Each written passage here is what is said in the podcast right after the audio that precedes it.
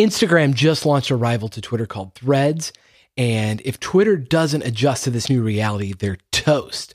What can you take away from this, and how can you learn to be more strategic with your thinking? This is the Next Simple Step podcast. I'm Paul Goldsmith, an entrepreneur, fundraiser, and success coach. You can't ignore your present reality. If I were the head of Twitter right now, I'd be asking the team, what can we do right now to incentivize our power users to stay and keep tweeting? How can we leverage our first mover advantage? What can we do better than threads right now to keep all of the users we can and to keep people from switching over to the new service because it's new and shiny and it has the power of Facebook and Instagram behind it. What do we do better? What do we do worse? Are there third party companies we can buy or collaborate with to make Twitter more valuable to our users? They can't ignore the current reality, and neither can you.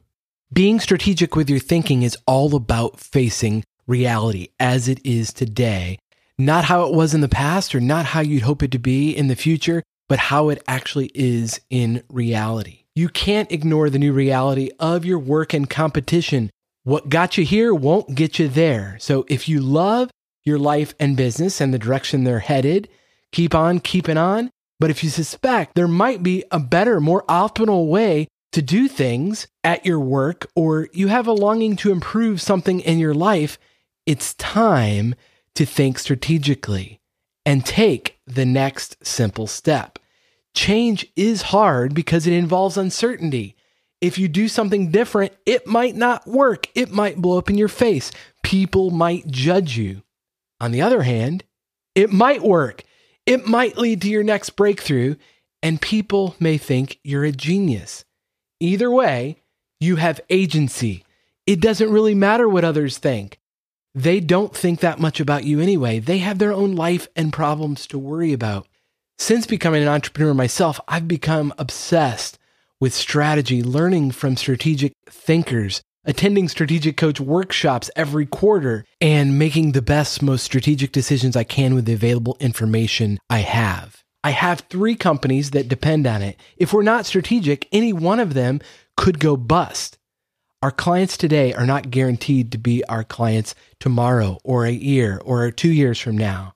The key to strategic thinking, in my opinion, is the ability to make effective and quick decisions. If you can make effective decisions in real time, you can stay ahead of the curve. You can beat others who have paralysis by analysis. I heard Craig Groeschel say indecision is the enemy of progress. Remember, imperfect progress now is often better than progress later.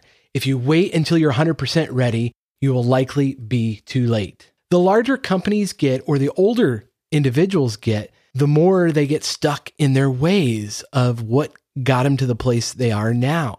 Change is hard, but it's necessary for growth. If nothing changes, nothing changes. And you can't just hope that the future will be better for some reason, we humans are really terrible at forecasting out in the future. We're just kind of hoping it'll all work out, but hope is not a strategy. How can you do everything in your power to make it unreasonable that you won't succeed, no matter what the competitors do, no matter what other people think? You've got to burn the ships. Don't just stop doing things that are counterproductive. That's easy. Of course, you should do that, but you have to stop doing the things that won't help you grow, that aren't a part of your future, that you can't scale it's back to the 80 20 principle. What are the 20% of activities that you do that lead to 80% of the results? Focus on that.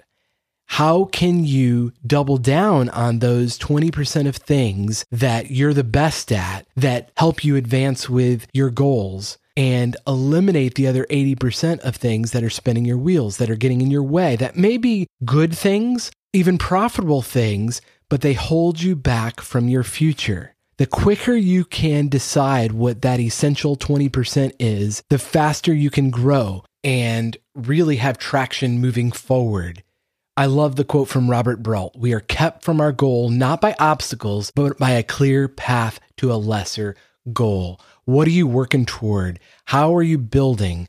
What strategic advantage do you have? You want better answers? Ask better questions and stop dividing your attention among lesser goals. If you'd like help coming up with a strategic plan for your life or business, that's what I do. Reach out. My number is 559 574 3210. We can schedule a free discovery coaching call, or you can hit me up on Twitter or threads. I'm at Paul J. Goldsmith on both. Thank you so much for listening. And if this has been helpful to you, feel free to share it with your friends. And I'll talk to you next time on the next Simple Step Podcast.